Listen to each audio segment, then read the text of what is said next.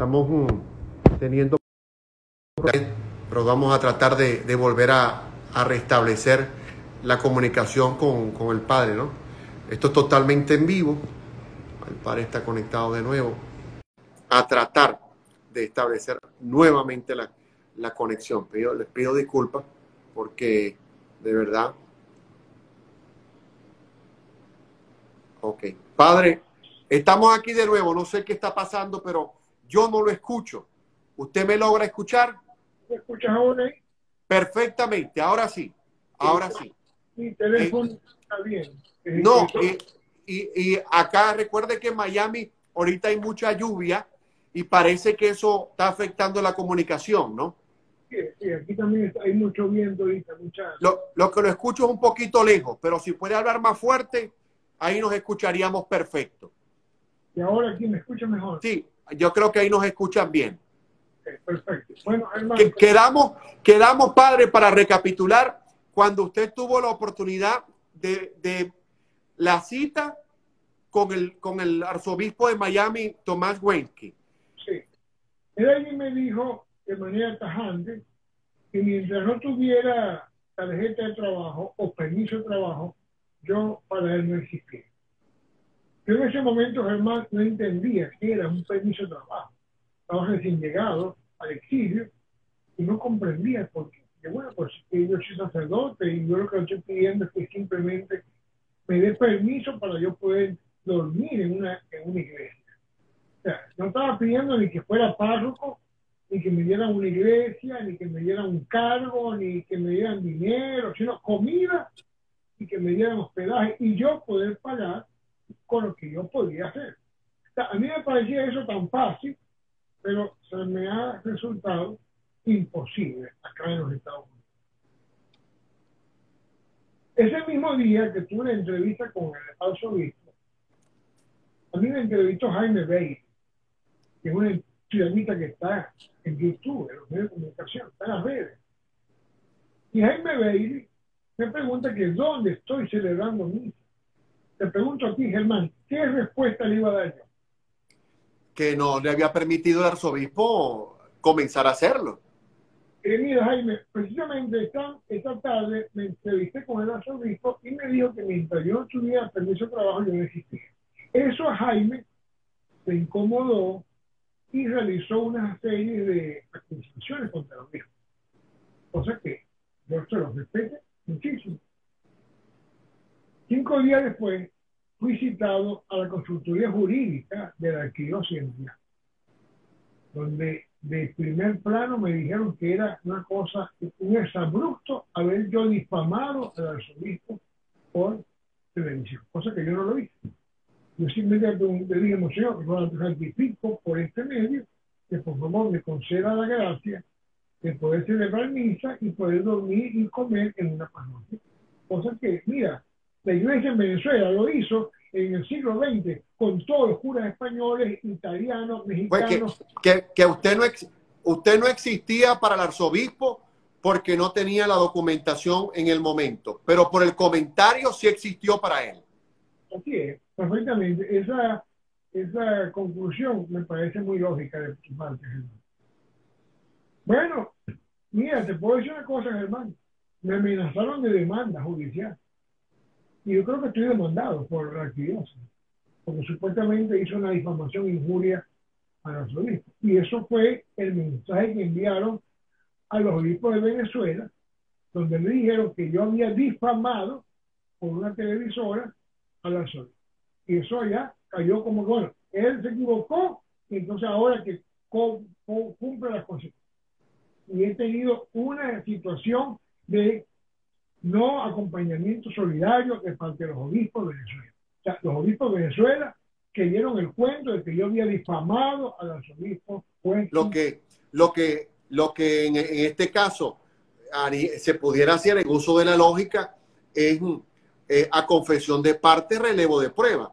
El arzobispo le manifestó a usted que usted no existía para él hasta que usted no tuviese eh, ningún tipo de documentación para ello.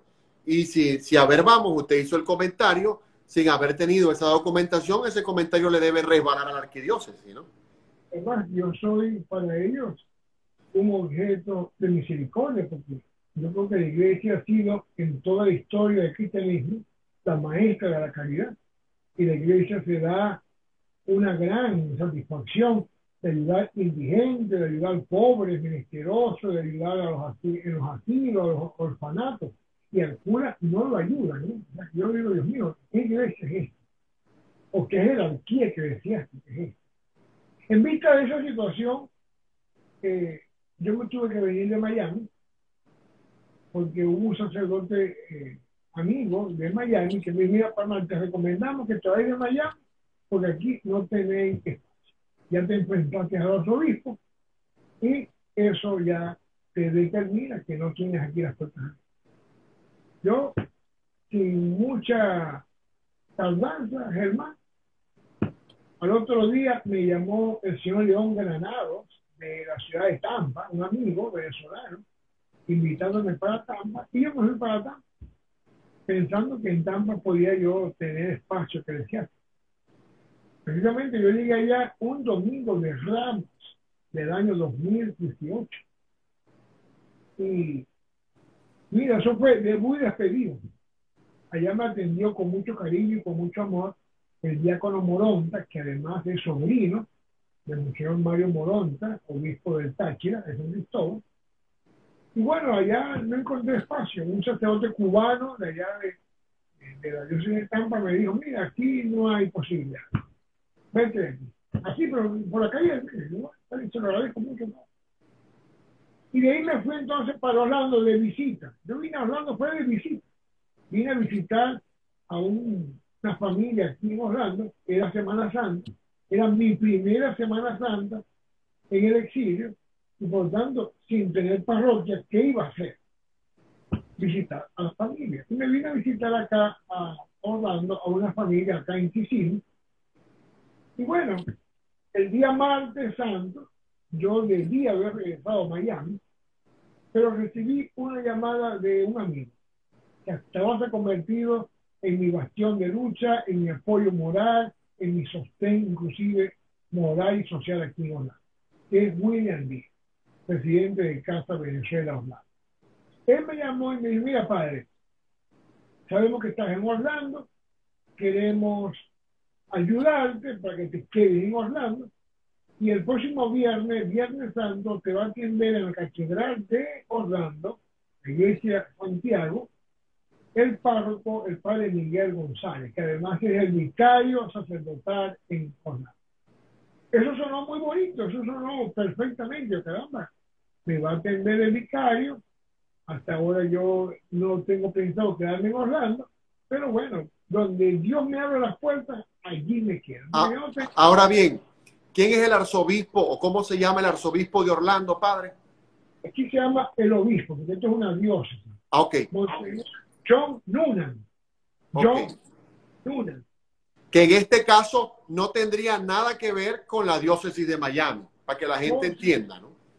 Porque la diócesis de Miami, eh, de Orlando, es sufragánea de Miami. Miami Ok, ok. La diócesis tiene una, una eh, sufraganidad con alguna arquidiócesis. Y además, mira tú, en Orlando, sin saber yo nada, en Orlando estuvo de obispo Thomas Wenke y dejó a su sacerdote amigo John Noonan en Orlando. Es decir, que viene a tocar la puerta de una persona que a lo mejor está haciendo su gracia de solidaridad a Wenke. Es decir, me vine a donde no tenía que venir. El padre Miguel me atiende con mucho cariño, con mucho amor sacerdotal. Eso fue un Viernes Santo que para mí era Domingo de Resurrección. Te lo digo con sinceridad. Yo estaba celebrando el misterio de la muerte de Cristo, litúrgicamente, pero en el ambiente había era una fiesta de paz. La catedral de Orlando se llenó de venezolanos que me aplaudieron, que nos abrazamos, que lloramos, que, que nos dimos el cariño, la esperanza, el padre Miguel me dio totalmente su solidaridad y él me dijo, el próximo martes tenemos reunión acá en el despacho para que conversemos y que atienda el obispo de Orlando. pedagogía muy bonita. De hecho, ya yo digo, bueno, si me entiende el obispo de Orlando y me abren aquí las puertas de alguna iglesia, porque hasta ese momento yo todavía estaba pidiendo, Germán, que me dieran comida y hospedaje. no, y, y, trabajar, y trabajar en lo que hace un sacerdote. El trabajo de ustedes es atender la parroquia. Decir, mira, lo que yo sé hacer y lo único que yo sé hacer y para lo que yo fui ordenado por la iglesia, no me lo dejan hacer. qué cosa tan contradictoria.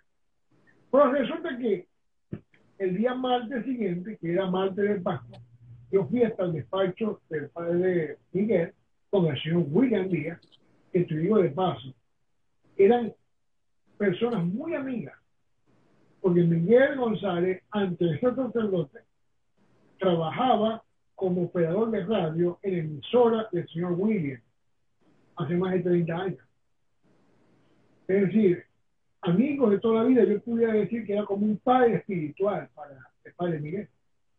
Y esa confianza, esa amistad murió, esa amistad se perdió por la situación que ellos hicieron contra nosotros. A mí me lamenta muchísimo saber que el señor William Díaz haya cortado la amistad con el padre Miguel, una amistad familiar, espiritual, por la situación que se nos han confrontado en mi petición para poder yo ser sacerdote activo en la diócesis.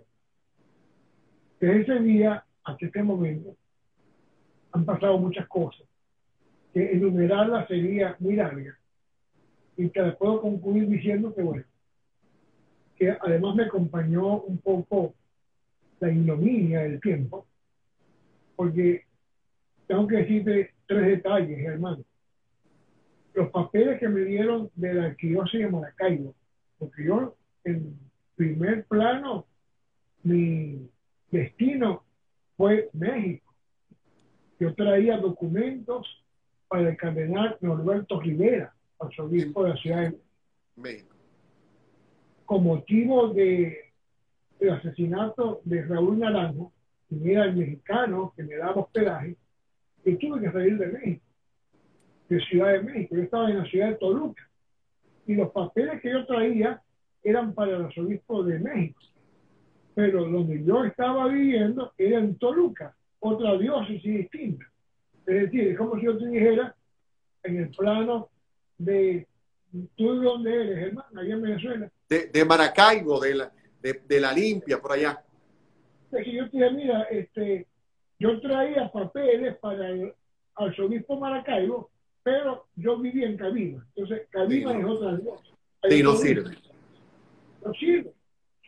Y además de eso, yo llegué el 11 de enero y resulta que el 14 de enero renunció el arzobispo de México.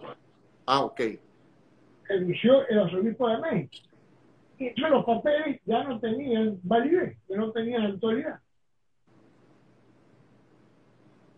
Y cuando yo fui al obispo de Toluca a pedirle permiso, porque matan a Raúl, mira tú qué, qué ignominia, matan a Raúl y la familia de Raúl Naranjo, mexicano, me piden un favor. Me dicen, padre, queremos que usted le haga una misa a Raúl. Dígame tú, no lo podía hacer, hermano. Mataron a mi compañero, a mi hermano, que me estaba dando hospedaje, el que me pagó los pasajes, el que me abrió su casa, el que me mantuvo ahí durante casi 10 días, lo matan, lo asesinan en situaciones que todavía no están bien calificadas, en las cuales yo me siento hasta culpable, porque le impliqué una persecución que él es inocente. La familia me pide que le celebre una misa en su alma. Y ahí comenzó mi odisea fuimos a varias iglesias en México, porque no solamente es Estados Unidos, es México también el problema. Fuimos a varias misas, a varias iglesias en, México, y todas decían, tiene que tener permiso de luz. Cosa que es cierta. Sí, eso canónicamente es verdad. Necesitamos el beneplácito y el permiso como obispo para poder celebrar la misa públicamente. Pero caramba, este, yo creo que las leyes canónicas no pueden ser como el sábado en tiempo de Cristo, yo creo que estamos respetando más el sábado que la caridad y la misericordia. Ahora bien, padre, eh, el, el cambio del arzobispado en Maracaibo, cuando sale Ubaldo, que coincidió más o menos para esa fecha, eh, cuando sale del arzobispado Ubaldo Santana y entra el arzobispo nuevo, eso también lo afectó en el tema de la documentación. Esa es la segunda parte de la tragedia. Mira, cuando yo me presenté al, al obispo de Toluca, él me dice, ¿cómo te doy yo permiso a ti para decir misa? ¿Cómo sé yo si tú eres cura? Dice, es un parlache mexicano muy jovial. ¿Cómo sé yo si tú eres sacerdote? Yo, mire, usted se mete en internet, me busca ahí Padre José Parra y aparece. No, no, eso no vale. Papeles. Yo, bueno, mire, yo traigo aquí un sobre para el cardenal Rivera. El sobre estaba cerrado. señor Ubaldo Santana, que era obispo en ese momento en Maracaibo, le había dado instrucciones a través del padre Andrés Bravo, que fue el que me lo entregó, que yo no abriera el sobre. O sea que me pareció hasta una falta de respeto, porque ¿cómo me decía a mí que yo no abro un sobre que no es para mí? Y mucho más si es para un que asunto más de iglesia. Pero eso me dio hasta incomodidad. Después supe por qué. ¿Cuál era el porqué, padre? Cuando yo le entrego el sobre al obispo Toluca para que revisara los papeles que venían para el cardenal Rivera, él me dice que no lo puede abrir, porque ese sobre no es para él. Y yo le dije, pero bueno, señor, ya el obispo de México renunció y ya yo no estoy en Ciudad de México, yo estoy en Toluca. Por lo menos usted va a tener la certeza de que allí dice que yo soy sacerdote. Eso es una ventaja, y eso es lo que queremos saber. Y usted lo que tiene es la necesidad de conocer si yo soy ordenado o no. Y ahí le va a decir, ahí tengo los cuatro documentos que son certificado ministerial, una hoja, licencia de traslado, otra hoja. Luego viene presentación de los obispos, otra hoja. Y datos curriculares, otra hoja. Cuatro hojas. Él no quería abrir el sobre. Yo lo entiendo. Está dirigido al cardenal y no a él. Y lo mismo yo una cosa. Yo lo voy a abrir. Voy a romper el secreto de un sobre. Además, voy a violar la promesa que hice, porque como ya no tiene sentido, lo voy a violar. Ah, yo abro el sobre y usted revisa las cartas. Él no me dijo ni sí ni no. Pues yo abrí el sobre saqué los documentos se los entregué. Aquí estamos. Cuando él ve aquellas cartas, él dijo una frase que a mí me impactó muchísimo. Él dijo, usted usa sacerdote falso. ¿Cómo?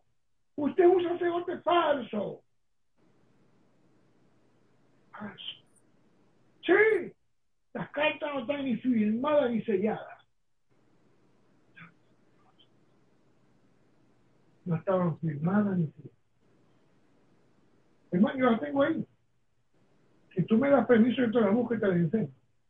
¿Cómo no, padre? ¿Cómo no? Y voy a ir saludando mientras tanto a la gente porque eh, de verdad que he querido ser eh, eh, solidario con usted porque de verdad que, que, su situación de una u otra forma involucra a los venezolanos porque usted viene haciendo un trabajo de apoyo por los venezolanos que están en Orlando. Voy acá, mientras el padre busca los documentos que, nos quiere mostrar, saludar a, eh, la profesora Lucio Urdaneta, quien está conectada, también a la Bellaguera, quien está conectada, y ocho personas más por acá, a Carlos Socorro, eh, al eh, diputado Richard Blanco, también saludo.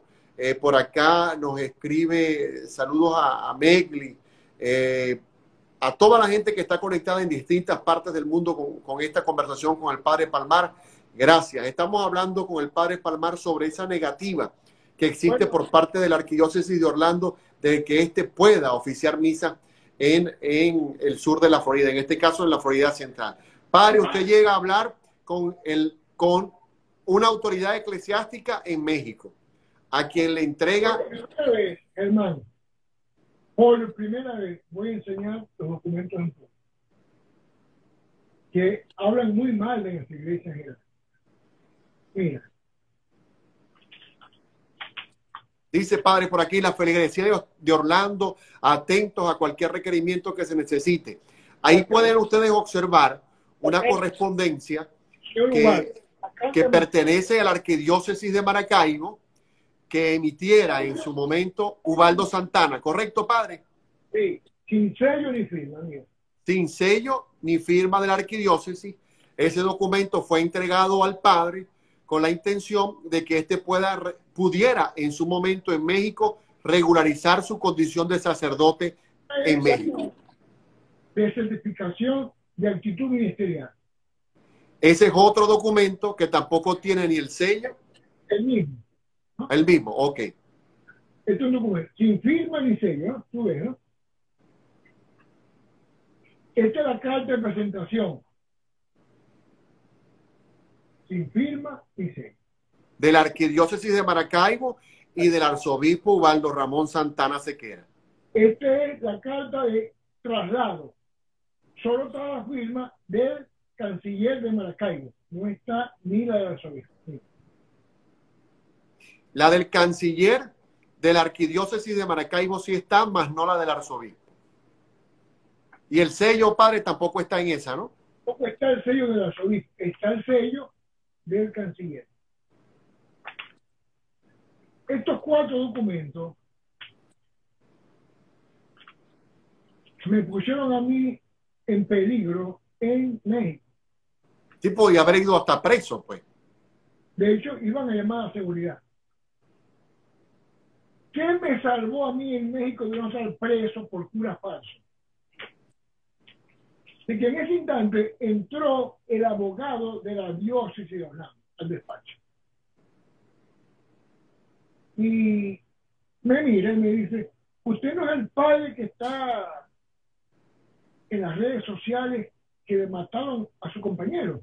Yo sí, yo soy. Y él dice al obispo, este es el padre Palmazo, este otro venezolano que le acaban de matar a un amigo, y tal, El obispo quedó así como que cuando la pared. Está hablando el consultor jurídico de la diócesis, alegando que yo soy un sacerdote. ¿Y se disculpó, padre, con usted? No, él lo que me dice es sencillamente, bueno, te vamos a dar permiso, pero para una misa. Y yo escojo la iglesia y la hora y el sitio. O sea, aquí no era como que si fuera hermano. No sé. Yo pienso que este, esta situación ya vino prefabricada desde Venezuela. Ahora, perdone, padre, usted decía eh, minutos antes que algunos sacerdotes venezolanos a los que les llegó el comentario de su reunión con, con el arzobispo de Miami, han creído más la opinión del arzobispo de Miami, del, del, arzobispo de Miami que, que la posición suya. Sí. ¿Quiénes han sido, ¿Quiénes han sido esos? Los obispos de, me han llamado, me han dicho los sacerdotes, mira, es que tú te enfrentaste al obispo por, por televisión y eso no se hace. Pero ¿quiénes han sido, padre? ¿Quiénes?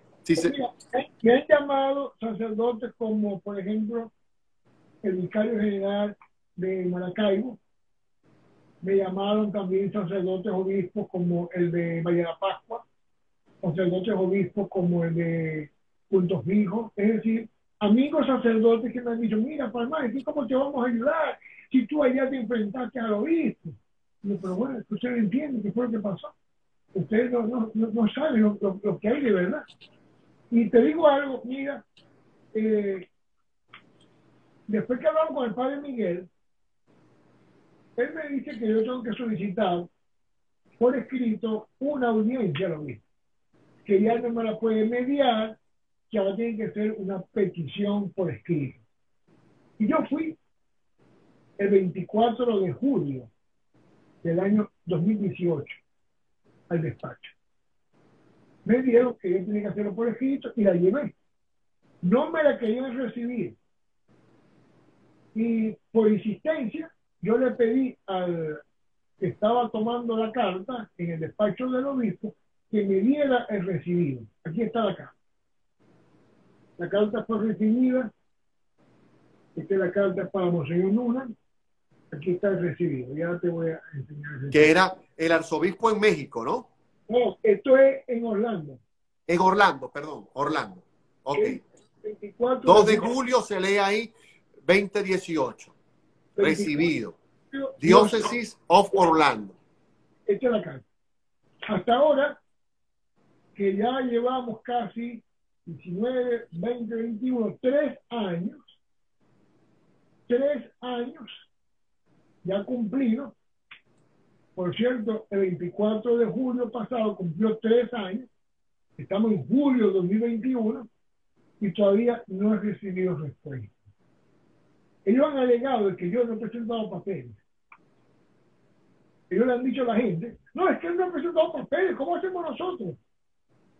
Pues resulta que en ese mismo instante que llevo la carta para el obispo de Orlando, renuncia a Monseñor Santana. Y entonces las cartas que yo traje para Miami perdían validez. Porque después te digo algo, después de la situación de México, mi hermana, la única hermana que tengo, Maracaibo, va al obispo y dice, mira, monseñor, las cartas no estaban firmadas. Él dijo que fue que se le había olvidado. Mi hermana le dice, a él dice, pero hubiera abierto el sobre y se hubiese dado cuenta que no estaban firmadas. Y pues usted dijo estrictamente que no lo abriera, guardó silencio. Es decir, yo creo, sin ánimo de hablar mal de ningún sacerdote amigo mío ni arzobispo, que ha habido una mala intención. Es decir, mi salida de Venezuela fue por motivos políticos. Pero mi situación eclesiástica acá en los Estados Unidos y en México ha sido también por motivos políticos. Es decir, no ha descansado la causa de la situación. Por lo tanto, ¿qué hice yo? Le pedí papeles al arzobispo para Miami. Al arzobispo nuevo, que recuérdeme el nombre. Ubaldo. Ubaldo, todavía cuando yo estaba en Miami. estaba Ubaldo. El arzobispo. Ubaldo me da los papeles para Miami. Pero mientras yo me paso de Miami a Tampa, hubo el cambio. Hubo el cambio. O sea que me ha acompañado también, yo diría, hasta la mala suerte. En el sentido, no, diríamos. Coloquial. Eh, coloquial. Es decir, caramba, llego y aquel renuncia. Doy papeles y aquella no sirve. Entonces, caramba. Azuaje es el monseñor, ¿no? Luego nombran a Monseñor Azuaje, Monseñor Azuaje, que es el presidente de la Conferencia Episcopal Venezolana. Y yo le pido papeles para el obispo de, de, de Orlando. Mire, Monseñor, yo tengo papeles de México sin firma, tengo papeles de Miami que están ya eh, caducados porque renunció Ubaldo, y además los papeles de Miami tenían un error. Tenían un error. Es decir, tampoco servían. Hasta ahora ese error fue involuntario. Hoy dudo que haya sido involuntario. Los papeles de Orlando, me dice Monseñor Azuaje, que él no me los puede dar. Porque él no me conoce. Él no me conoce. Y como no me conoce y él va llegando a la diócesis de Maracaibo, él tiene que esperar. Pero, pero padre, cuando ustedes iban a la misa de la chinita, todos los sacerdotes del Zulia se sentaban delante de la iglesia a, escuchar la misa. Yo no puedo creer que un sacerdote a estas alturas, y más el arzobispo, no sepa quién es el párroco de la iglesia Guadalupe en Sierra Maestra, a pesar de que él estuviera en Cabima. Eh, son excusas, hermano. Sin embargo, yo se lo acepté. Creo que, señor, yo entiendo que usted no me conoce, pero imagínate, el Papa tiene que nombrar a todos los obispos del mundo entero te pregunto, ¿el Papa conoce a todos los monseñores y sacerdotes del mundo entero cuando los van a nombrar obispos? De, pronto no los conoce, pero de una u otra forma, padre, debe saber quiénes son. Este... Ellos siempre estuvieron haciendo lo imposible por escurrir la responsabilidad conmigo. Claro, a mí me abogaba en ese tiempo la gracia canónica de estar en año sabático. yo en 2018 y 2019 estuve en condición de sacerdote en año sabático. En 2018, un año eh, ordinario de año sabático, y el 2019 decía que si yo en el 2019 no renunciaba al año sabático, se me repetía por segundo año. Eso está aquí en el documento que yo le entregué a Ubaldo antes de venirme a el exilio. Ese año sabático, desde el punto de vista de, del derecho canónico, sí le impide tener misa, ¿correcto? No, no. ¿No? Lo que me da la gracia es de que yo no tenga parroquia ministeriales. Ok. Puedo estudiar, yo puedo viajar, yo puedo, o sea, año sabático no me exime a mí de mis funciones sacerdotales, no. Pero no me obliga a tener cargos dentro de la iglesia. Conozco un poquito, padre, del tema, del tema católico, porque en algún momento quise ser sacerdote. no, no pude porque usted sabe que ir al seminario costaba, costaba dinero. Pero ahora con lo que usted está diciendo, yo creo que no me hubiese podido llevar muy bien ni con el arzobispo ni con otra gente. ¿Qué pasó, Germán? Que bueno, yo tenía vencimiento del año sabático el 2 de enero del 2020. Ya ahí me infligió una ley que todavía yo estoy transgrediendo, que, que soy cura vago. En el derecho canónico hay una figura de cura vago. Yo soy un cura vago. Es decir, no tengo dioses, no tengo cargo ministerial, no tengo responsabilidades. Está en el aire.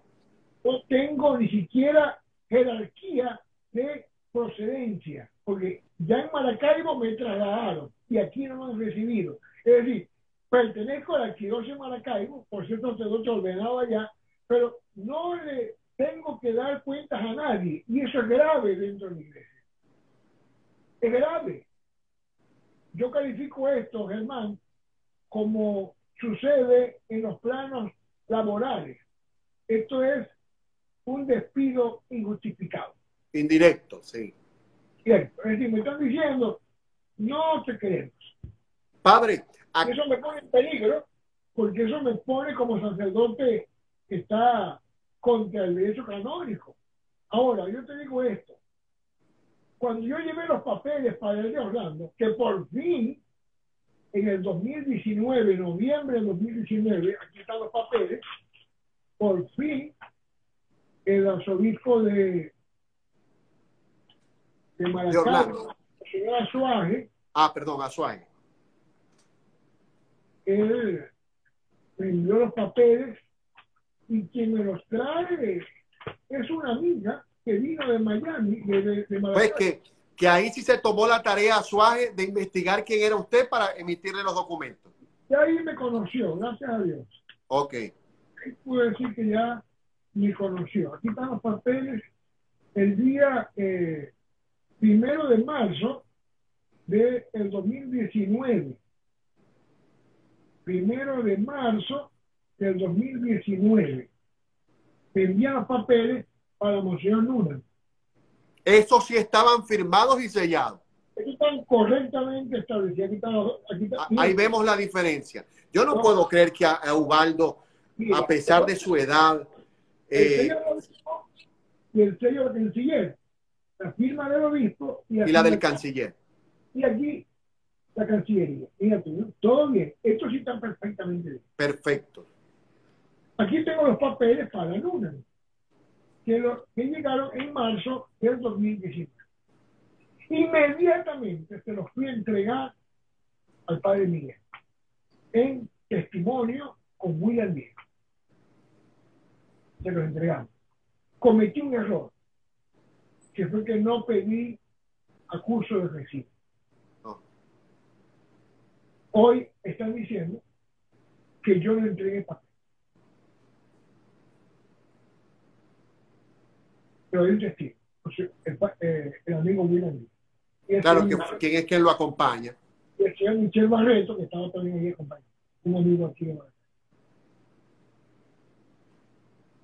¿Qué ha pasado?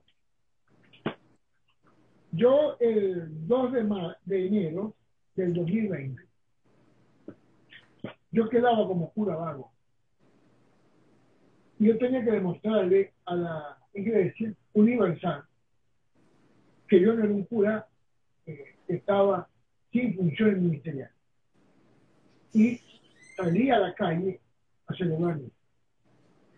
Si la bendición del obispo local, pero con la necesidad de atender a la comunidad venezolana. A través de la gestión de la alcaldía de Orlando, con la persona del comisionado Tony Ortiz, quien es comisionado de la ciudad de Orlando, él me prestó la sede del Parque de las Américas para que yo celebrara allí. ¿Por qué? Porque yo empecé a celebrar las misas aquí en mi casa, como todos los días lo hago. Y mi casa colapsó. Aquí había más de 60 personas en un día. Y tú sabes cómo es el tema aquí del parque. El parqueo, todo eso. Tú sabes lo que es el tema aquí de los baños. Mi casa es pequeña. Mi casa apenas es, te voy a mostrar el altar. Este es el altar donde yo celebro las misas la chiquitira y de, de habitación. Es una casa pequeña.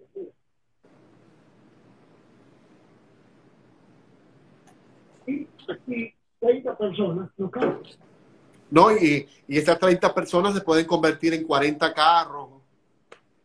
Y son 30 carros, y son 30 baños, y, y son 30 vasos de agua, y, y el problema de la lluvia, cuando llovía, entonces era un problema y los vecinos no protestaron porque me quieren mucho, pero yo veía que los incomodaba. Además, todos los domingos, este problema del parqueo. Entonces, eso era para mí una mortificación. Y gracias a la gestión de William Díaz por Casa de Venezuela, pudimos lograr que el comisionado Antonio Ortiz, que ha sido siempre el gran benefactor de mi persona, me prestara los domingos en la tarde el Parque de las Américas. Mira, pero vete para el Parque las Américas, se dio la misa con él, y así empezamos.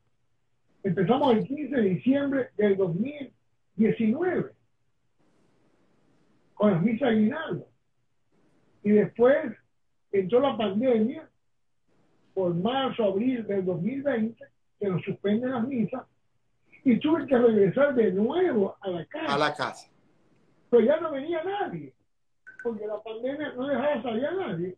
Y yo celebraba la misa aquí con los amigos más cercanos, mi hermana que me estaba acompañando, y una familia, dos, tres familias, ocho, diez personas. Y así tuvimos desde marzo, abril del 2020 hasta enero del 2021. Pero igualmente, mientras fue pasando la pandemia, fue creciendo la asistencia de la gente la gente ya fue perdiendo el miedo, ya la gente fue asumiendo otra postura, ya abrieron más espacio, aunque en Orlando no ha habido tanta, eh, eh, tan riguroso el tema de, de la pandemia. Y bueno, la casa empezó a llenarse de gente, todos los domingos y gente, y yo no tenía dónde recibirlo, hasta que el día 20 de enero fui a un restaurante llamado El Chivo Mujica. Ahí despedí yo a mi hermana, porque ella viajaba de nuevo a Maracaibo, regresaba. Ella no había regresado antes por la pandemia, ella quedó aquí paralizada por la pandemia. Vino por dos meses y se quedó once. Ese día, el dueño del restaurante me dice, padre, ¿usted no está celebrando las misas? Le digo, chivo, yo estoy en mi casa, pero allá no cabemos. Y él me dice, está la orden en este restaurante, que es un patio llanero. Ni siquiera es una cosa lujosa. Es un patio, una cancha de las criollas, una tarima de palo, un monte, y ahí nos, reunimos. Y yo le dije, chivo, me gusta el sitio, porque es un sitio campestre, a cielo abierto, la gente va a estar contenta. Bueno, ¿cuándo comenzamos? Cuando usted quiera. Y comenzamos el último domingo de enero. Allí iniciamos, con unas 17 personas. Y fueron creciendo, y creciendo, y creciendo, y creciendo, hasta el punto que lo que pasó en la casa luego sucedió en el restaurante. Las 200 personas no cabían en el restaurante. Los 200 carros no cabían en el restaurante. Entonces colapsó el restaurante. Cosa que nos daba satisfacción, porque la gente estaba yendo, pero nos daba preocupación porque siempre era el tema del parque. Llegaba la grúa, llevaba los carros, la policía, era un problema. Los vecinos estaban protestando, hasta que salió el 4 de julio, un comunicado que se leyó hasta ahora lo han leído solo en una parroquia. No tengo información de que haya sido leído en otras iglesias en Orlando. En la iglesia San Isaac George, acá en Chicago, Orlando, que dio un documento donde le decían a la gente que yo no tenía permiso para celebrar misa, que yo no podía celebrar eh, la misa, que yo no podía construir la iglesia, la Virgen de Coromoto, y que no tenía el permiso para dar catecismo. Ahora bien, esa, esa comunicación se la hicieron llegar a usted o fue enviada a las iglesias de la Florida Central? Solamente fue leída en las iglesias de la Central. Ni siquiera tuvieron el respeto de enviársela a usted como para que estuviese al tanto de ello. A mí me enviaron fue el video. Me lo envió una feligrés que lo grabó allá en la iglesia Por supuesto, sí llegó a Venezuela. Y allá fue donde me exhortaron a que obedeciera. Inclusive sacerdotes amigos, no quiero nombrarlos, porque se pueden complicar sus nombres allá. Me decían, hermano, obedecer porque de pronto y te pueden excomulgar. Las cosas así como que, ¿qué he hecho? O ¿a quién violé? ¿Qué me robé? Es decir, si en este país, Estados Unidos, la pederastia y la homosexualidad en la vida clerical es de tanto escándalo y no pasa nada, porque yo que estoy aquí haciendo misa, celebrando el catecismo de primera comunión, y aquí quiero aclarar algo, hermano. Con motivo de las misas en el chivo, algunas personas me miraban y decían, padre, mi hijo no ha hecho la comunión. Yo estuve en Venezuela con mi hijo, me lo traje, allá no la pudo hacer, aquí la puede hacer. Y reunimos un grupito como de siete niños que ya habían hecho su comunión, su preparación en Venezuela, pero que por motivo del exilio no la pudieron celebrar. Y ese día, que bueno, vamos a dar un pequeño curso, vamos a, examinarlos, si están preparados, yo lo confieso y hacen la comunión. Y así fue. Que permítame un inciso, padre. Em, no es nada parecido a lo que es el catecismo de nuestra iglesia católica en Maracaibo. Se lo digo porque mis hijos están, ya una hizo la comunión, pero el otro, el proceso ha sido, le damos el libro y estudie con él en la casa y luego que venga y haga la comunión. Y lo estoy diciendo por experiencia propia. No sé cómo es en la iglesia en Orlando, pero no es como uno está acostumbrado en Venezuela, que el niño va a su catecismo, eh, durante la semana y el domingo va a, la misa y a seguir nutriéndose del conocimiento para luego ir a la comunión. Padre, aquí hacen un comentario que no lo quiero obviar. Dice, eh, eh, yo, em, aquí déjeme que lo, lo estoy buscando porque me pareció importante. Dice Natalia Motolongo, dice, cabe destacar para quien no lo sabe, que el padre de la parroquia San Isaac es venezolano, o sea, venezolano dañando a otro venezolano. ¿Eso es cierto, padre? Sí, el padre Enrique Guerra. Ahora, ahora voy con una pregunta. ¿Ha habido de parte de sacerdotes venezolanos? Yo sé que de pronto no quieren meterse en problemas, porque la vida del sacerdote es como la vida de los militares, ¿no? el que está más pegadito al arzobispo eh, disfruta de beneficios importantes que no disfruta el que está en la parroquia en el monte lejos, para hablar claro, ¿no? Sé que eso puede ocurrir, pero ha habido la solidaridad por parte de compañeros suyos, sacerdotes venezolanos, que le hayan manifestado, aunque sea por teléfono, eh, padre, vamos a buscarle solución al problema, lo apoyamos, eh, vamos a ver qué se puede hacer, cuente con nosotros. Ha habido esa, esa solidaridad. Me han llamado tres sacerdotes, Ningún obispo, excepto Monseñor Lique. Y yo digo, excepto Monseñor Lique, porque Monseñor Lique es mi, él es mi mentor, yo fui su monaguillo en la basílica. Y fue quien me bautizó, por cierto. Salvo Monseñor Líquer y dos tres sacerdotes de Venezuela, uno de Cuba, el padre Armando, que está aquí en Miami, sacerdote cubano, pero que trabajó en Venezuela, en la Puebla San Antonio, yo no he recibido apoyo de nadie. Es más, creo que más bien me están viendo como que ya el padre Palma. Que se apague la. Sí, cayó. Ya ese ya está en el pozo. Me ven como el caído, que ya no tiene espacio en la iglesia. Y por supuesto, Germán, para ya despedirnos, porque tengo ahorita, yo te voy a invitar. padre. Otro un favor. ¿Cómo no? Yo te voy a enviar ahora el link del Zoom del catecismo. Ok. Quedamos todos los más. Son dos grupos, 80 y 120. Hoy van a estar con los 120. Son 200 niños catecismo. Tú vas a estar allí como invitado. Y tú vas a ver qué es lo que hacemos. Y tú mañana le comentas a la gente lo que tú viste en el catecismo. Y ves tú qué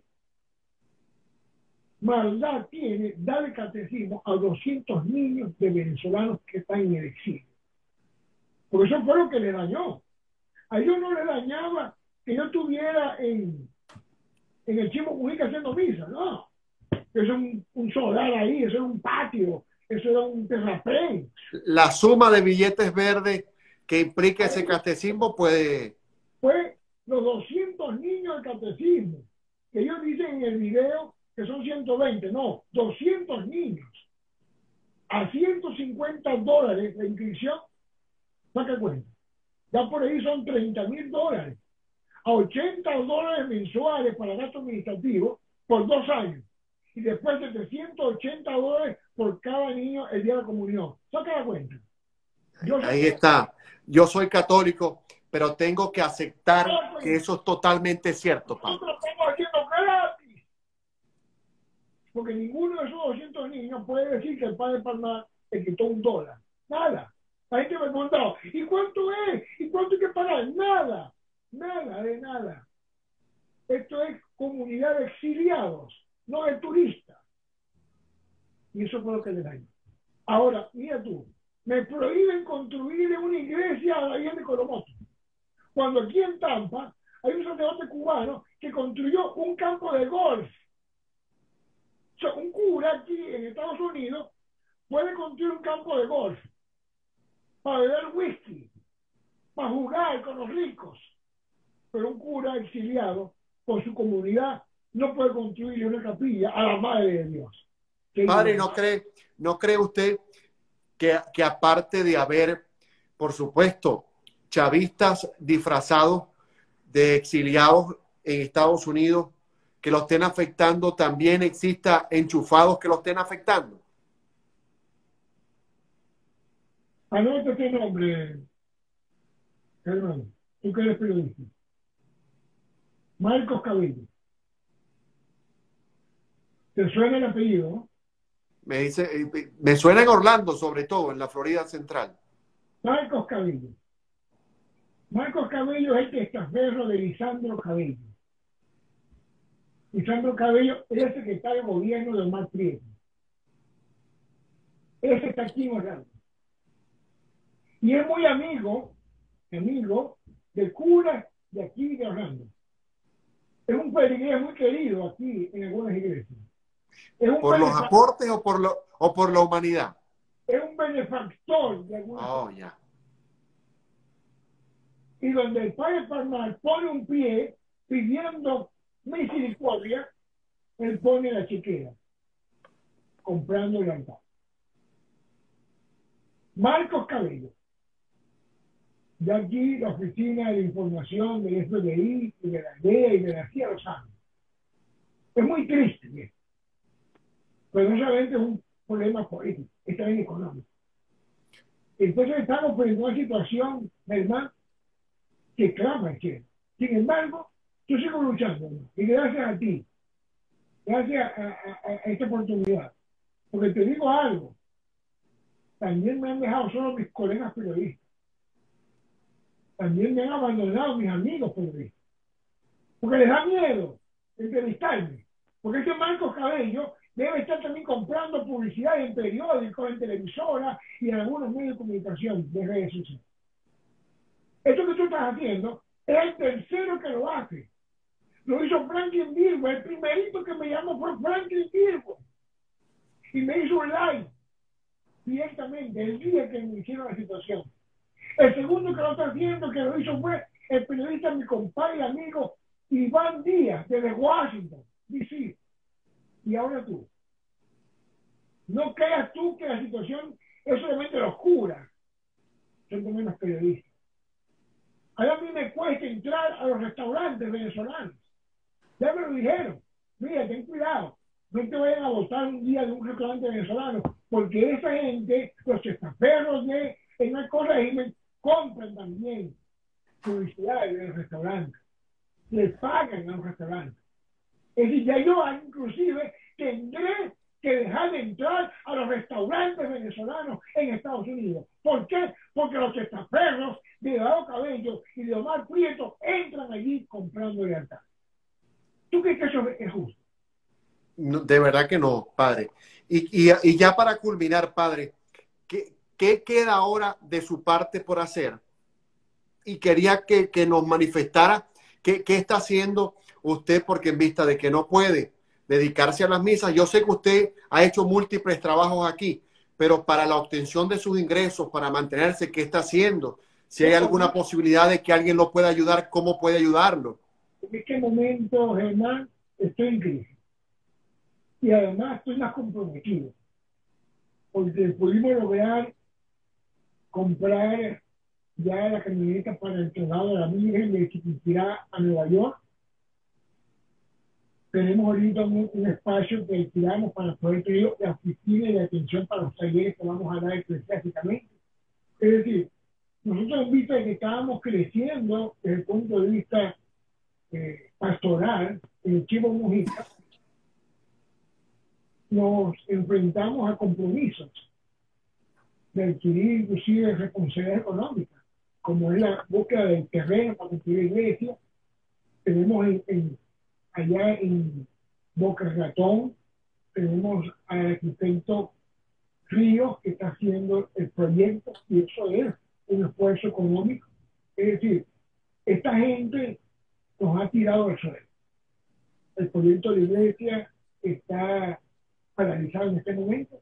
El proyecto de la capilla viene con otro. Los que nos querían ayudar ya no nos ayudan, porque me han dicho, mira, pues, si no tenés el permiso del obispo, no te puedo ayudar. Estamos ahorita aún con el tema de, de catecismo. Yo quiero que hoy tú entres a nuestro link va a durar una hora, y tú ves allí el ambiente que hay de los niños y de los niños. Para que tú seas testigo de excepción de ese trabajo. Y por supuesto, eh, el tema de las misas. Yo vivo de las misas, porque la gente daba en la colecta para ayudar a la construcción de la capilla, yo también estaba ahí viviendo eso.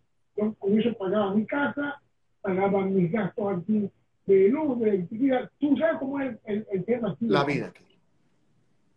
Y eso ahorita estoy contra No le importa, Germán. Quien quiera ayudarlo, padre, ¿cómo puede asistirlo? ¿Tiene algún correo electrónico? ¿Algún teléfono donde puedan llamarlo? Y que hacer, yo le agradecería profundamente. Mira, si cada amigo del padre Palmar en Estados Unidos nos diera un dólar mensual, un dólar, ya estuviésemos construida la capilla. Un dólar mensual. tengo más de 30 mil amigos aquí en Estados Unidos. Y tengo más de 300 mil seguidores en Instagram. Y tengo casi un millón en Twitter. ¿Tú te imaginas que cada uno de ellos un dólar? Ya construíamos la capilla, tuviésemos ya el hospital para los venezolanos, tuviésemos aquí un comedor para los venezolanos. Aquí los venezolanos sufre mucho, padece mucho. ¿Y cuántas cosas no hay? Entonces yo no les pido que me den cientos de dólares. No, un dólar. un dólar, con un dólar, que eso no daña ninguna economía persona, nosotros podemos subsistir.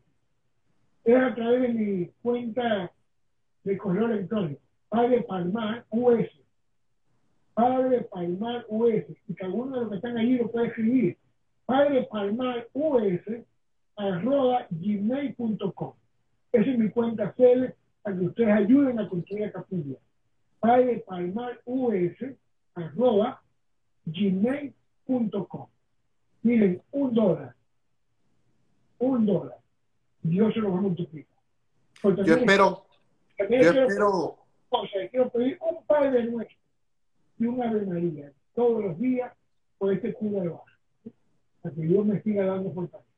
Y gracias, hermano. Gracias, que Dios te No, a la orden, Padre.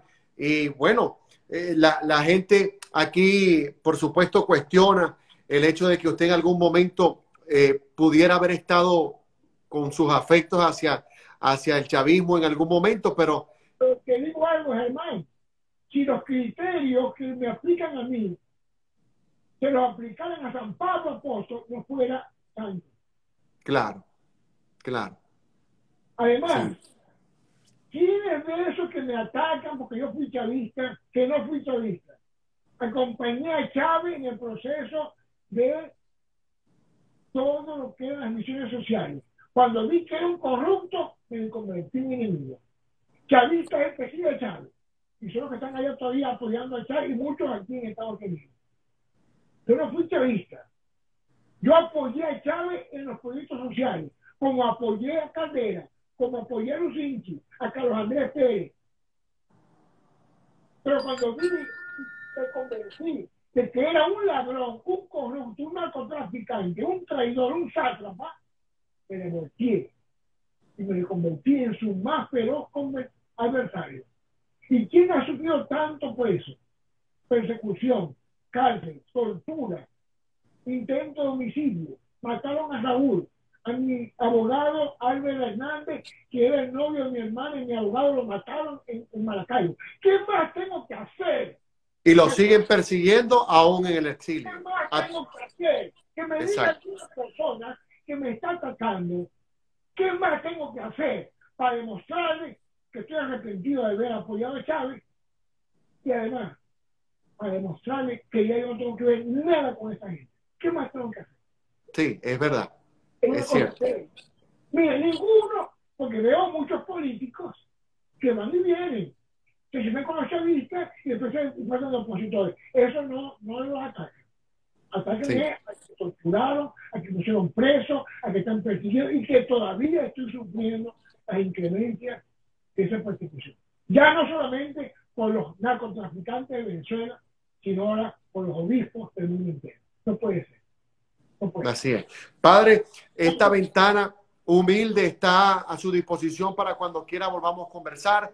Espero como católico que esta situación se solucione y también espero como venezolano, porque sé que mis hermanos venezolanos que están en Orlando consiguieron en usted un, un vocero espiritual para que escuchara sus súplicas, para a quien manifestarle sus preocupaciones, a diferencia de lo que pudiera ocurrir con otros sacerdotes que también prestan su servicio, pero hay que, hay que estar claro en que la cercanía como paisanos venezolanos le permitió a mucha gente acercarse a usted en Orlando y convertirse en un feligrés más, pero con la vocería y el liderazgo que usted eh, logró concretar en Orlando. Yo creo que en provecho de eso, ojalá todo mejore.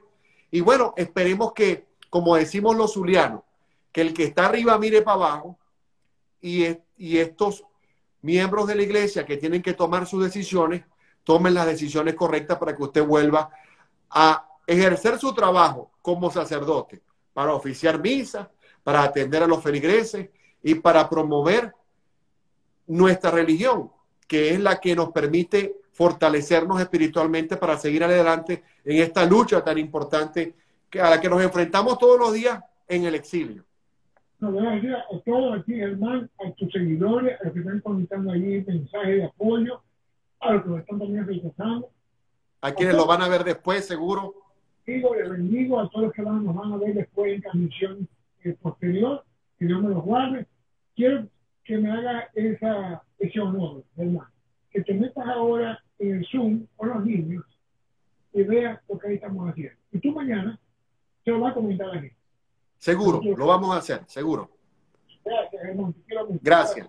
Bendiciones, Padre. Bueno, conversábamos con el Padre José Palmar, directamente de Orlando, quien nos estaba hablando acerca de su condición actual con respecto al impedimento que ha tenido como sacerdote por parte de la Arquidiócesis de Orlando para oficiar sus misas. Como el Padre lo ha manifestado, hay normas del derecho canónico que son las esgrimidas por la Arquidiócesis que le impiden el que él pueda eh, dictar las misas. Él está, desde el punto de vista legal, tratando de que con su documentación, que lo certifican como sacerdote de Venezuela, de la Arquidiócesis de Maracaibo, la Arquidiócesis de Orlando le permita formar parte de esta y poder de esa manera realizar su trabajo como sacerdote, que es el de dar misas y hacer todas las ceremonias que involucran la vida sacerdotal. Esperamos que eh, se logre un final feliz, sobre todo para los católicos, para los feligreses de Orlando, del sur de la Florida. El padre manifestó puntos importantes que los invito a que si ustedes no vieron la entrevista completa, la repliquen para que otras personas también puedan verla y puedan brindarle la solidaridad a quien ha rectificado su accionar político y ahora está pasando por situaciones bien difíciles por habérsele opuesto a quienes en un momento apoyó y de quienes ahora es ferviente opositor, como lo son la plaga, la maldición chavista, que se apoderó de Venezuela y que nos suprime ya por más de 22 años en la más cruenta miseria que hemos vivido los venezolanos. Quiero agradecerles a todos el apoyo, a la gente que se conectó, los mensajes, por supuesto. Gracias por la dinámica de la entrevista. Los, los fuimos viendo, no pudimos comentarlos, pero muchas gracias. Muchas gracias por el apoyo. Repliquen esta entrevista para que de esa manera le brindemos el apoyo más eh, ferviente al padre José Palmar, que está pasando por una dura situación en el exilio. Gracias a todos. Pasen una extraordinaria noche, una extraordinaria semana y Dios los bendiga. Gracias por el apoyo. Los espero el próximo martes para que juntos compartamos comentarios, entrevistas, reflexiones sobre el acontecer político noticioso venezolano sin filtros, sin ningún tipo de línea editorial, simplemente sin anestesia. Hasta el próximo martes. Gracias.